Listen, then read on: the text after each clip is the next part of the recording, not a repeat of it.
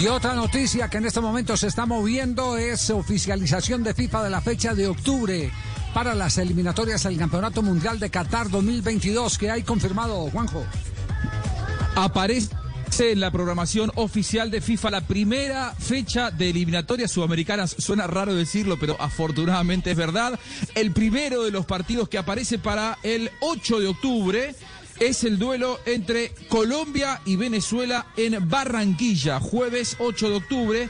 Ese mismo día se juegan todos los partidos, Brasil ante Bolivia, Argentina ante Ecuador en Buenos Aires, en Recife juegan Brasil ante Bolivia, Paraguay en Asunción ante Perú y Uruguay en Montevideo ante Chile. Me comuniqué con mis, con mis fuentes de Colmebol y le pregunté, ¿esto es una oficialización por parte de FIFA?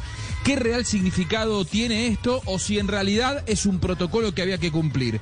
Y me dicen, es muy significativo que FIFA lo publique porque había con el tema de los horarios mucha presión por parte de los, lógicamente, los canales tenedores de derechos para poder empezar a ensamblar su programación. Falta poco, hay que empezar a, armar la programación real y esta persona, muy importante en Colmebol, me marcaba, la semana que viene es fundamental porque se empieza ya a trabajar sobre el campo de trabajo con respecto a Libertadores. La Libertadores arranca no la próxima semana, sino la otra. Pero la próxima semana empiezan ya con la planificación de los vuelos. Muchos clubes, por no decir el 95% de ellos, ya ha pedido el subsidio económico por parte de Colmebol para empezar a moverse por el continente en vuelos privados, en vuelos charter. Así que, señoras y señores, se pone en marcha el fútbol internacional sudamericano, el 15 la Libertadores y el 8 de octubre